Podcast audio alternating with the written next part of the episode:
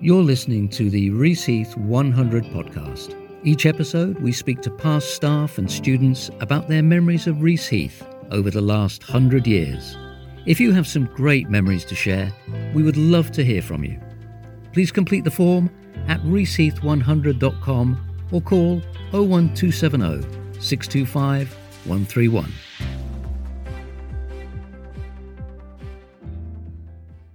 This episode, it follows nicely on from the last one where I spoke to Libby Bulkeley, who has just completed her level three in business events and tourism. And I'm now talking to Libby's dad, Ian. Ian was here in the 1980s, although he can't remember the exact year, but we won't hold that against him. Ian, tell me, what is it like, first of all, to be back here today celebrating your daughter's graduation? Absolutely fantastic, to be fair. It's been a wonderful day. It's lovely to see people achieve what they've been after. So, yeah, it's been a wonderful afternoon. So, take me back to when you were a student here all those years ago. What do you remember about Reaseheath and the course? Well, I was day release. We used to come one day a week, and uh, times have changed considerably. And when we were here, it was virtually just a dairy farm. And uh, what do I remember most about it? Just uh, the cattle, really. There were good cattle here and good husbandry all round all the machinery and that sort of stuff. It was all small key, and when you see it today, what they have achieved in the last 20 or 30 years is just unbelievable. With Libby coming here to do her course, how did that make you feel? Was that a done deal from an early age that she was going to come to Heath? Well, no, it wasn't really. Was, I, I, asked uh, if she was going to go into farming, and uh, there was an um and an ah.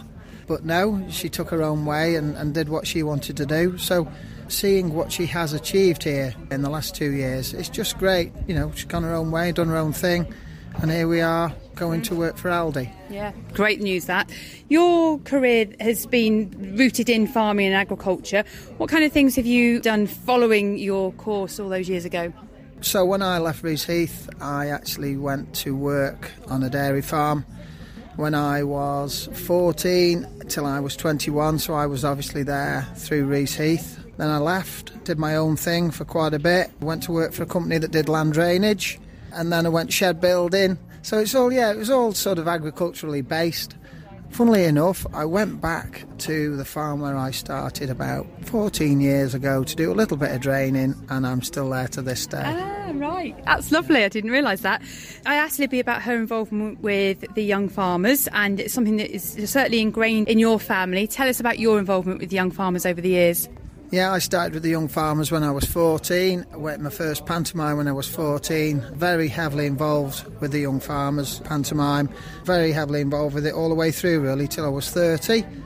Really, really enjoyed my time with it, and I think it's a great organisation to be in. I became chairman and I was also president as well. It was absolutely fantastic being part of it all, yeah.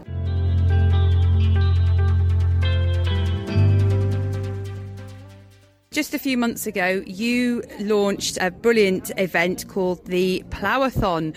It was three men in a furrow. It was a 24-hour vintage plowathon, and you got some support from Reaseheath. You got some lots of support from the community. I know Libby was very much involved in helping to organise that and run it with you and your family and friends.